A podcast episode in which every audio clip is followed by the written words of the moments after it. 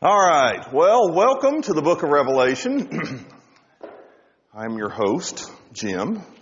Uh, turn in your Bible to the book of Revelation. We'll see who can find it and who can't. We may, have to go a little remedial on that. Uh, actually, we did this class, oh, I dare say a decade ago. Um, you know, I was 14 at the time, and and it went okay, I think.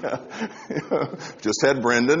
you do the math, but um, and it had a lot of fun with it. Uh, it's one of those books I absolutely. I, I, don't know that I have a favorite book of the Bible uh, or anything like that, but I do have a few that sort of have this really special place in my heart. Revelation is one of them. Uh, it just it's, it's a beautiful book, and, and the reason we call it Revelation Light is because there is a lot of stuff that we could get our heads wrapped around in the book of Revelation. And we can spend a lot of time worrying about numbers and symbols and signs and omens and, and everything like that. And we could get really twisted around in there, spend the better part of a year, and come out of it knowing nothing. And not being any bit closer to God than we are right now. And I think that's such a crying shame. It really is. Because if you step back and you look at God and you look at his, you know, God's ability to write and God's ability to work through the Holy Spirit, He has never given us anywhere in the Bible something that's there just sort of for, for fluff. Even the genealogies that sometimes we kind of skip through real quick when the daily Bible reading is, you know, Matthew chapter 1 or, or whatever, and we kind of, you know, even those are important. And so Revelation, it's got a purpose and it's got a reason. And so, you know, we're going to get to the nutrition, and then the nutrition is just the, the, the, things that God really wants us to understand, and we're not going to get bound up in some of these empty calories. So this is week one, and all we're going to do this week is just get calibrated. Because the, there is something to calibration. And if you've ever, and if you don't think, don't believe me, if you've ever picked up your Bible and read it, if you ever read anything, and you really weren't quite in the right frame of mind. You know, maybe you were stressed or maybe you were preoccupied. You just don't get much out of it. Well, I'll concede that Revelation is one of those books that you kind of have to have your game face on. Not that you've got to be super intellectual or anything, that's not it at all.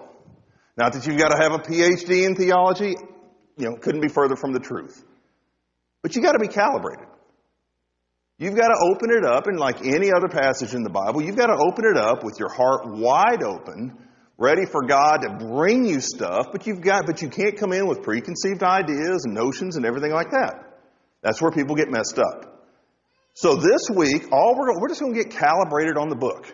There'll be plenty of time to talk about Nero and Domitian and trumpets and seals and bowls and the numbers of the beast and, and every, all that other stuff that everybody likes to talk about and, and makes for good television and movies and, and, you know, people can write novels about it and everything like that. We'll eventually get to some of that. But first, we're just going to kind of get calibrated and we're going to look at some things.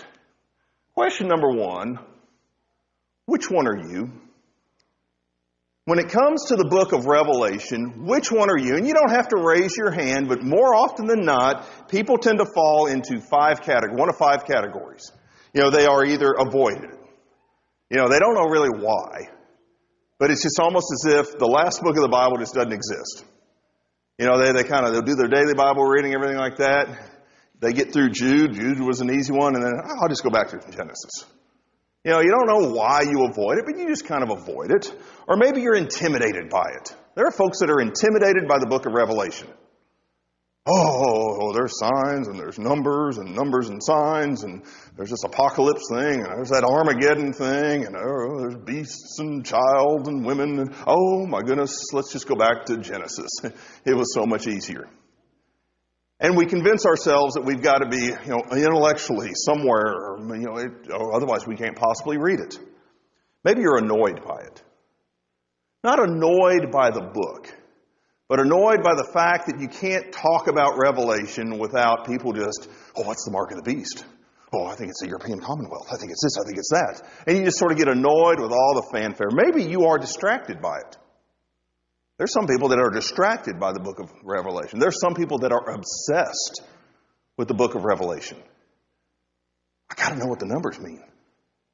I got to know what that sign means. I've got to be able to go chapter, verse, and put a name by all four horsemen of the apocalypse. And they're distracted by it. They're consumed by it. Which one are you? And maybe there's a different column, different category, but I want you to really think about that. Let's talk for a little bit about why we study the book of Revelation. Again, turn over in your Bible to the book of Revelation. There's four reasons I'm going to give you real quick as we kind of move things along. We're not going to let, you know, grass grow underneath our feet. Number one, it is God's Word. Okay, Revelation is God, we're going to talk about it more in just a second. Revelation is just as much a part of God's Word as any of the other 65 books of the Bible.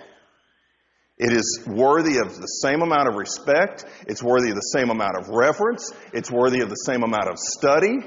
Now, yes, you know, there are some passages in the Bible that we turn to more than others, and I, I understand that.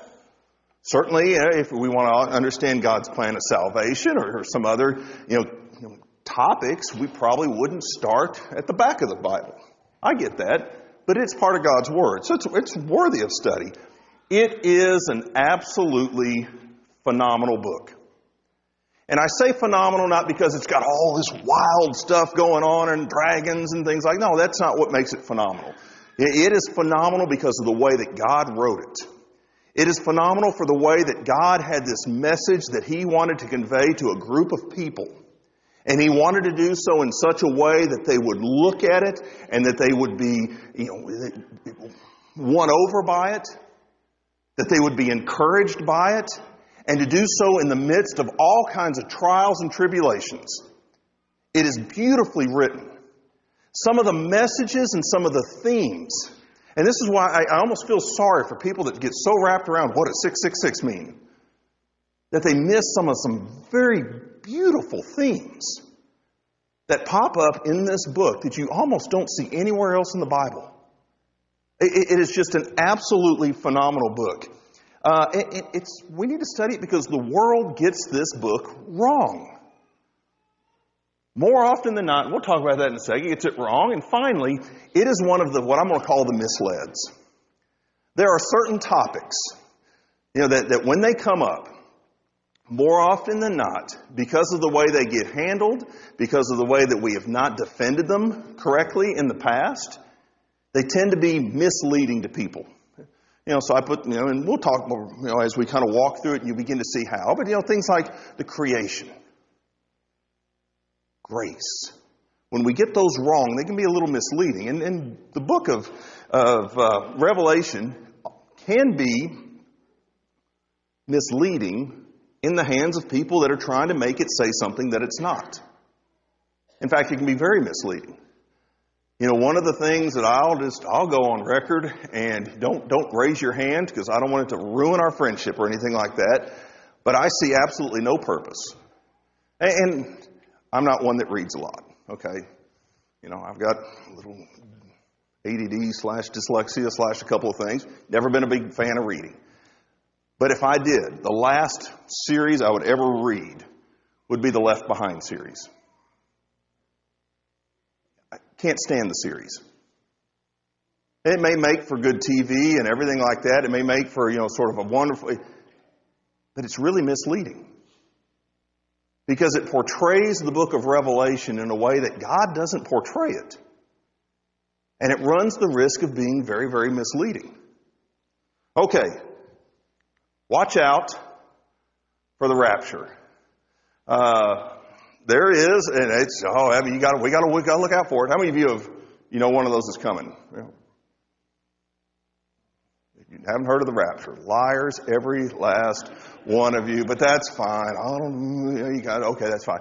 Uh, thanks to our friends at raptureready.com, uh, and, and again, um, you know, they're, they're tracking this for us. They came up with an index, and I don't know if you can read that. I should have made it a little bit bigger. But basically, they created this index. If it's an index of 100 or below, we're sort of a slow prophetic activity. Not a lot going on. Uh, 100 to 130, it's sort of moderate. 130 to 160, it's heavy prophetic activity. And you guys think I make this up. And a rapture index above 160, their words, not mine, fasten your seatbelts.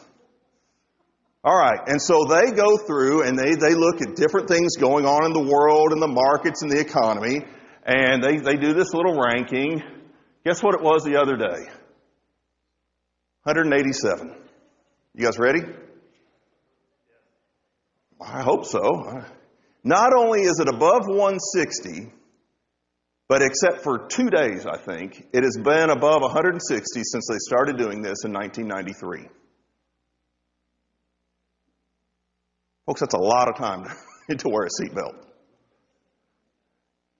Okay? And this is just one example. And I don't know these people or anything like that. I mean, you, can look at it and you can tell I studied it long enough because it somehow got a hold of one of my cookies there and it knows that I'm ordering from Jimmy John's a lot. But, so, anyways, had the veto today, but that's what the world does. The world worries about stuff what can I read into this? And somehow, how can I sort of turn this into this little magical science that somehow says, oh, we need to look out? Let's take a quick quiz. All right? Let's separate the book of Revelation into four distinct areas. All right, area number one, it's, it's just chapter one. It's the Son of Man. Talking about Jesus, introduction of Jesus. Uh, area number two, it's the, we'll call it the sevens you know, the seven seals, the seven trumpets, the bowls, and all that other stuff. And, you know, it's, it's the sevens. Uh, section three, which is going to be chapters 12 through 16, it's the battles. That's where we got the dragons and the demons and flying monkeys or whatever. And then, cha- then the fourth section is chapter 17 through 22, and that is the victory in Christ and the fall of the dragon. Okay? Don't look at your Bibles. Okay? your option one, two, three, or four. You guys ready? In which of these four sections do we read about the rapture? Which one? None of them. But if you go and if you were to ask, actually, you guys knew it was a trick question, but more often than not, someone will, oh, it's, it's, it's, it, that rapture, it's there in Revelation. Talking about the rapture. No. Rapture is actually talked about in Thessalonians. You know, the idea of those, you know, that are dead in Christ being raised, those that are found, you know, talking about the end of time. That's, and it was done as Paul was trying to teach and he was trying to encourage people about what was going to happen to saints that had gone on before them. He wasn't talking about, you know, driving around and all of a sudden, whoo, there went the driver and, you know, or anything like that, that we've made it out to be. But again, this topic of the rapture is one that gets attributed to the book of Revelation. Let's do another one since you guys are so smart. All right, here are your four definitions. Number one, fierce battle. Number two, revelation. Number three, supernatural calamity, which is a little bit different than sort of a normal calamity. So that means it's got something behind it you know, so it's not just a flood, it's sort of kind of got a supernatural component to it. And then number four, intense persecution. Ready? Where do, what does apocalypse mean? One, two, three, or four, which one more closely approximates that word, do you think? Who says one? Okay. Who says two? Who says three? Who says four? Who says Brenda's class is looking better and better? Where's that Tim O'Neill guy? All right. Nicely done, David. the answer is actually number two. The word apocalypse, apocalypto, and apocalypnia, or and all those other Greek terms that come out of there from which we get the word apocalypse comes from the word revelation. An apocalypse is to reveal. And again, this is so very, very important because when it comes to the book of Revelation and when it comes to things like the word apocalypse, and apocalypse is a beautiful word that we butcher and we use in all the wrong ways. In the beginning, you know, the way it was originally written, it was not the revelation of Jesus Christ, it was the apocalypse of Jesus Christ. Is how this, that's how the Greek would have worded it. That this is the revelation. In fact, and so, but all of a sudden we attribute this idea of apocalypse and we think that it's got to do with some fierce battle and calamity and, and chaos and cats and dogs living together, if you remember the you know, Ghostbusters, and all that other stuff. But its original word was to reveal. And in that context, the book of Revelation does not get sole use of the word apocalypse. You can go to Matthew, Mark, Luke, John. You can go to passages in the Old Testament and you can say that is an apocalypse of the Lord Jesus Christ. It is a revelation. You know, that's why the book was called Revelation. Is because what, what you begin to see unfold, a lot like the book of Hebrews, is the writer and what John is getting to see and what he's getting to partake of and what God is showing him is this full, deep revelation, revelation of Christ Almighty. A behind the scenes look at the Lamb. It is a revelation. It is an apocalypse of that. Now, oftentimes now we use the term, and, and, now since we've butchered it, we've now coined this term apocalyptic language. And you'll hear that talked about. And a lot of times that's talking, that's sort of wild symbols and symbolism and stuff like that. Oh, that's apocalyptic language. It's not quite a great use of the word apocalypse, but okay, if you ever hear someone saying that's apocalyptic, you know, a lot of times you hear them talking about Ezekiel or Daniel or the book of Revelation. And it just is sort of a, a way to sort of express themselves. Okay. All right, here we go.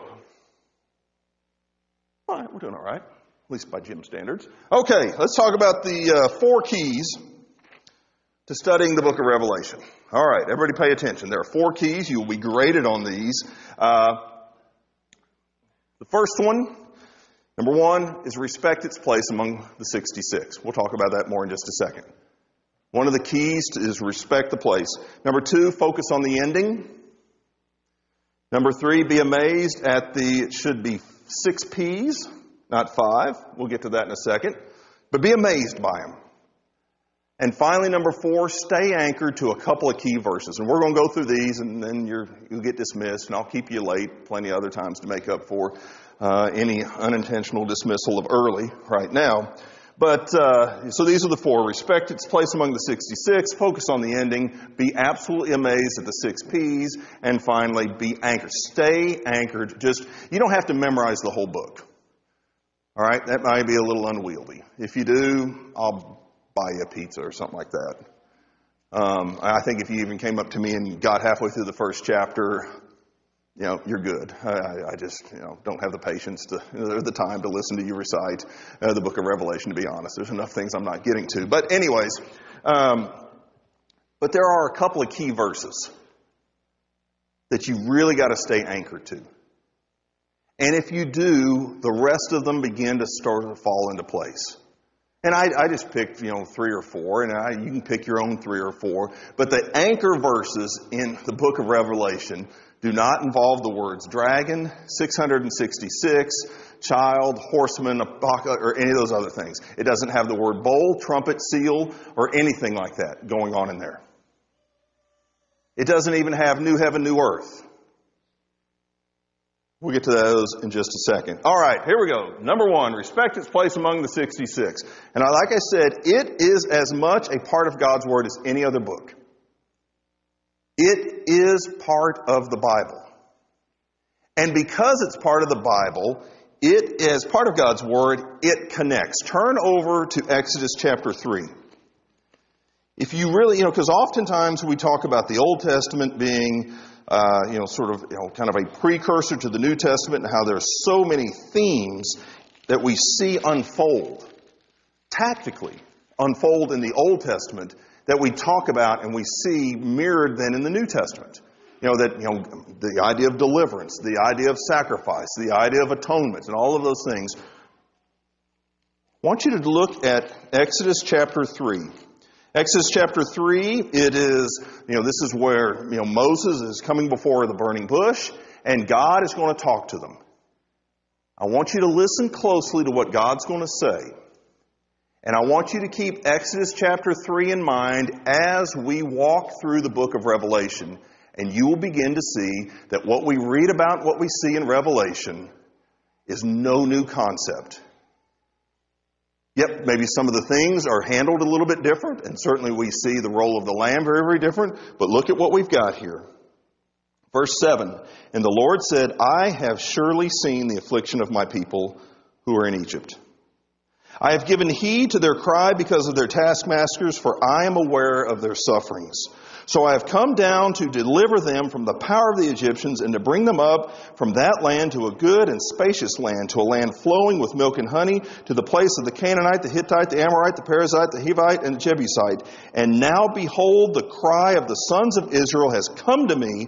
Furthermore, I have seen the oppression with which the Egyptians are oppressing them. That's God's opening statement. After we got through the I am, you know, the, you know, take off your shoes, what did God say? I have seen it, and I have heard it. I have listened to the cries. Now, I'm going to take care of business. And I will deliver my people. That is a beautiful precursor to what we're going to see in the book of Revelation. Through imagery and through some graphic language and through some, you know, some dreams that John is going to be, you know, to be privy to, God is saying, Lamb, it's time. I have seen the tribulations of my people. I have heard their cries. I have seen their despairs. The Son of Man will come down off the mountain and deal with it. He will open the book. He will break the seals. And when all of that is finished, my people will be delivered. The book of Revelation connects. It is not this sort of sort of thing out here where, you know, where we just don't know. You know, one of the. Remember that's back in Sesame Street, you know, one of these things doesn't belong here. Remember that song? That's not Revelation. Revelation connects. Not only does Revelation connect, but because it's part of God's Word, it is consistent. The book of Revelation, by definition, because it is part of God's Word, it must be, and it is, consistent with every other teaching that there is in the Bible. Turn over to Mark chapter 13. Ooh, bad choice of fonts. I don't know what that last word is, but anyways, but um, try not. To,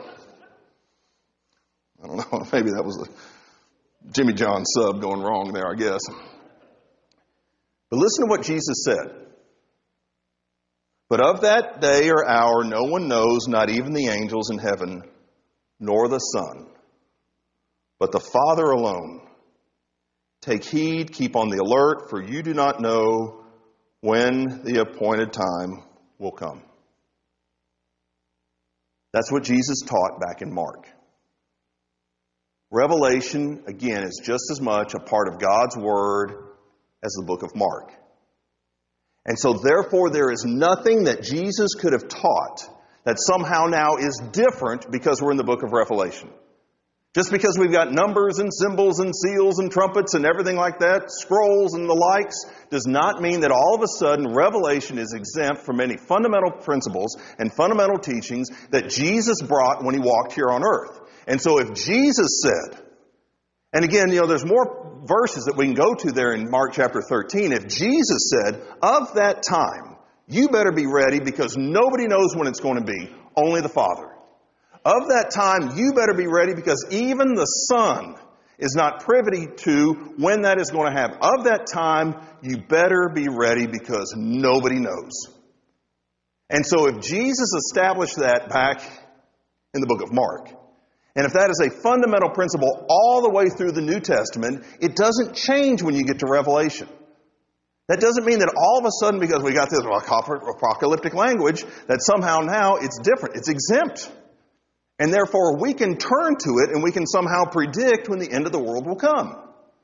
And that we can match up numbers and, and who this is and who that is and who the Antichrist is and, and all of those other things. And we can predict. Buckle your seatbelt and get ready.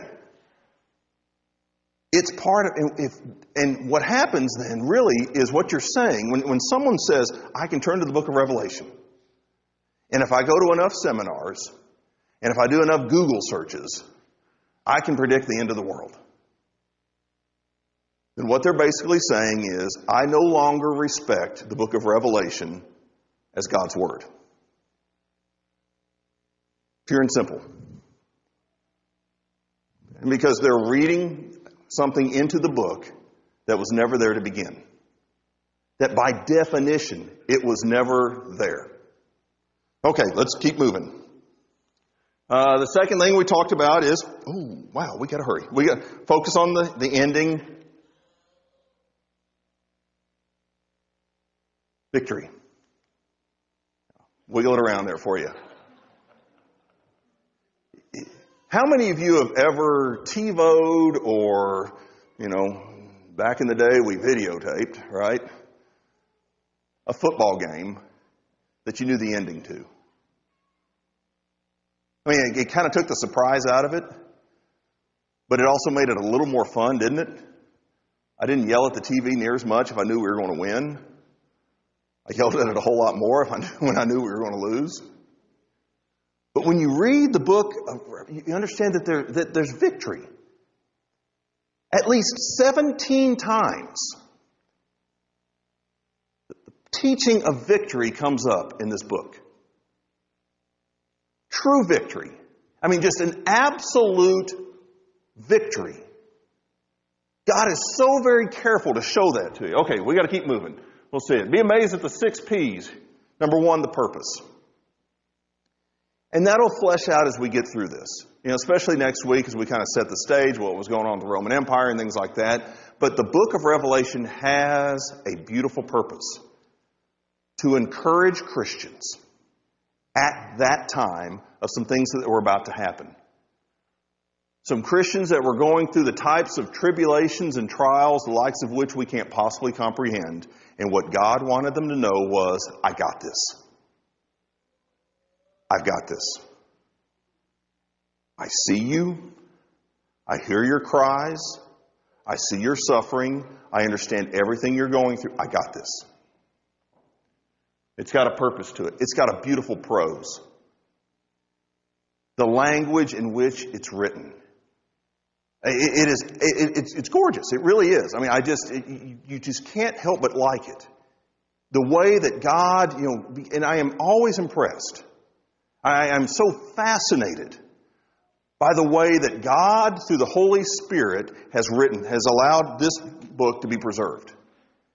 And how depending on the, you know, the message, you know, that needed to be sent, depending on those that would receive it and those that would bring it, the way that God customized the message and brought it so beautifully in just the right way, at just the right time, in just the right manner.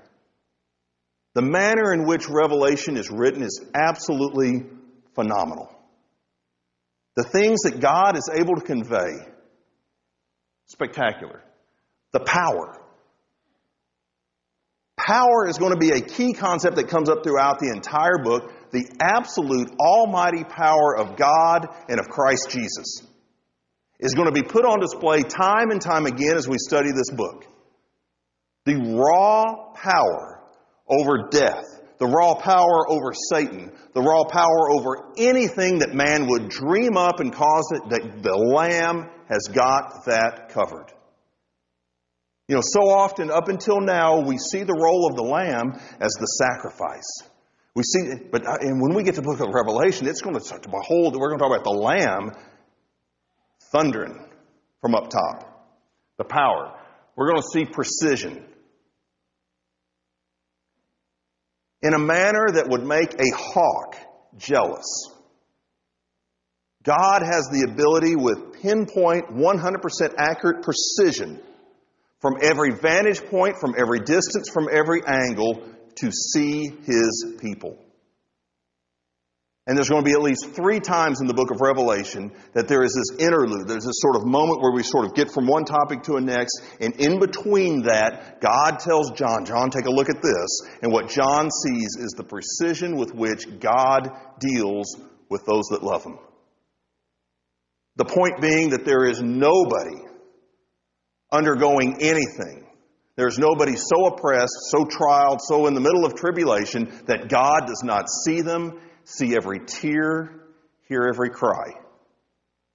It's absolutely spectacular to see the precision of God, to see the perspective. That God maintains uh, the perspective of this book, the perspective of God, the poise. We're going to see the Son of Man do some really cool things. Panic is never one of them. We're going to see all kinds of chaos and wild this and that and the other. Our God does not panic. Our Redeemer is poised. He is balanced. He is upright. He is immovable. And we will see that in great graphic language that the God we serve is not a God that reacts. The God that we serve is not a God that is taken off of his game. The God that we serve is not a God that goes to plan D, plan C, plan D, or anything like that. The God that we serve is very poised in all that he does.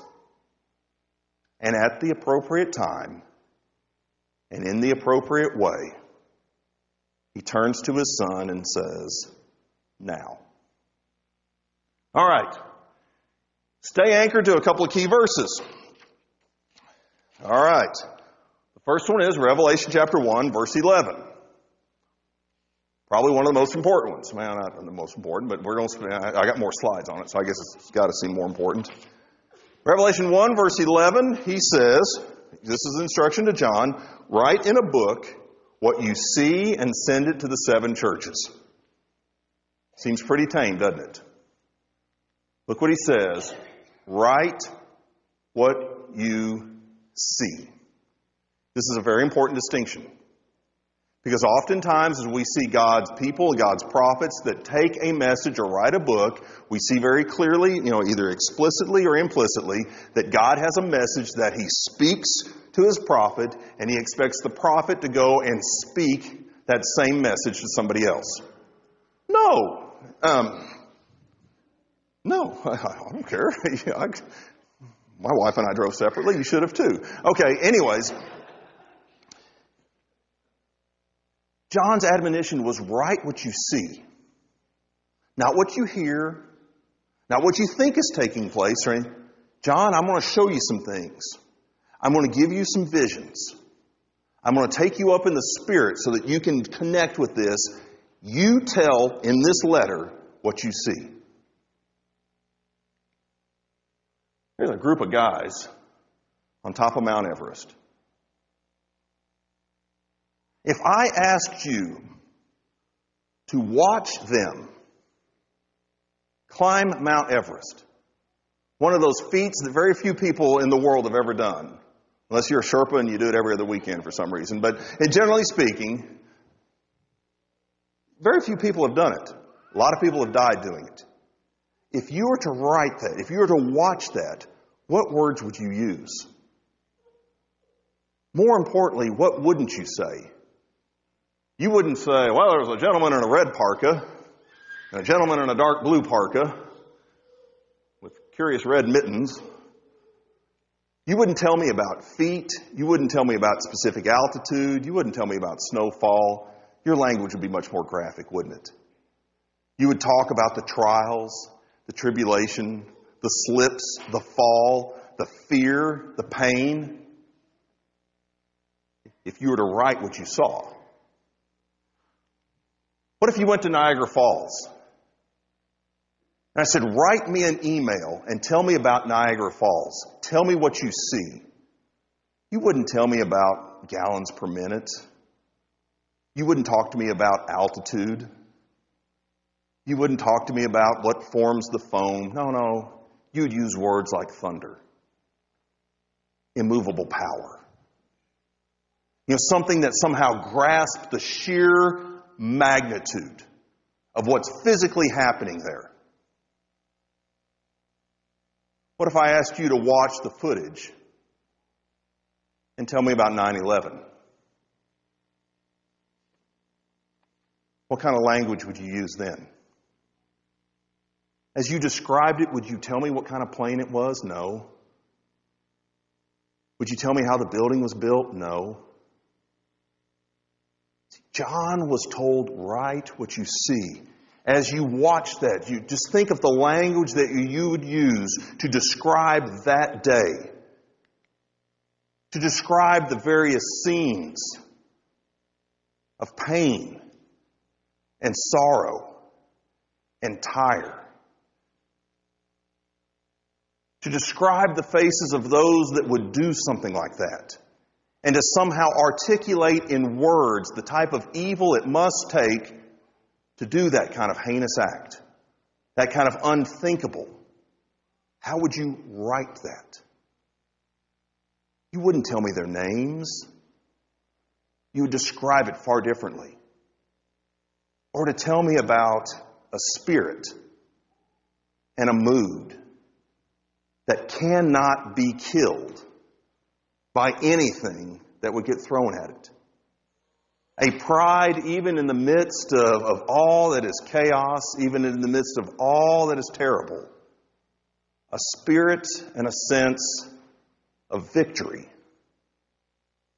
John was told, write what you see.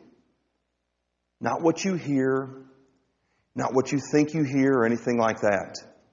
And so a lot of this language is born out of the fact that John's instructions tell me, John, tell the churches, what do you see? That's one of the anchor verses. The, uh, one of the second anchor verses is in toward the end, Revelation chapter 22, verse 18. I testify to everyone who hears the words of the prophecy of this book. If anyone adds to them, God will add to him the plagues which are written in this book. What's the message there? Keep the message intact. You know, we've always heard kind of those words, well, speak where the Bible speaks, we'll be silent where the Bible's silent. We'll turn to the Old Testament verses and everything like that. Do not add to, do not take away from God's Word. Well, one of the ways you add to or take away from God's Word is A, if you don't read it, B, if you never study it, and C, if you try to get God's Word to say something that it was never intended to say. Respect the message. Keep it intact. Finally, let's just look at Revelation chapter 1. Well, in Revelation 1 verse 1, Revelation 22 verse 6. These are sort of bookend verses. And what he says is the revelation of Jesus Christ, which God gave to him to show his bondservants the thing which must soon take place. In both of those verses, at the very beginning and at the very, very end, God makes it explicitly clear that what John is going to see, what he's going to have access to, the very message of something that must soon take place. And the word soon take place is not some generic chronological term of something that could happen. It's not in the same vein of, of that passage that with, you know, God, one day is as a thousand years and a thousand years is one day, which is sort of a generic way of saying that God is unbounded by time. Okay, this is a very specific use of the word soon, implying something's about to happen. Not something could happen at any point in time, but something is about to happen. So, all right, so we're calibrated. All of the nutrition, none of the wasted calories. Uh, hope you have fun, or hope you actually come back because we won't go near as long next week. Uh, we'll have a lot of fun in here. Um, there's even some cool videos that you may get to watch from time to time. I think you'll really like the, the speaker that does those, and, and so I'll just kind of interject those here and there. Uh, let's close in prayer. Father, dear God, we thank you for the revelation of your Son, the revelation that we read about as we see that he walked the earth, the revelation of, of him as the intermediary for us, the revelation of him as our sacrifice. God, thank you for loving us enough to reveal something so powerful and something so special. God, please bless us as we study and go with us as we're dismissed. Through Christ we pray. Amen.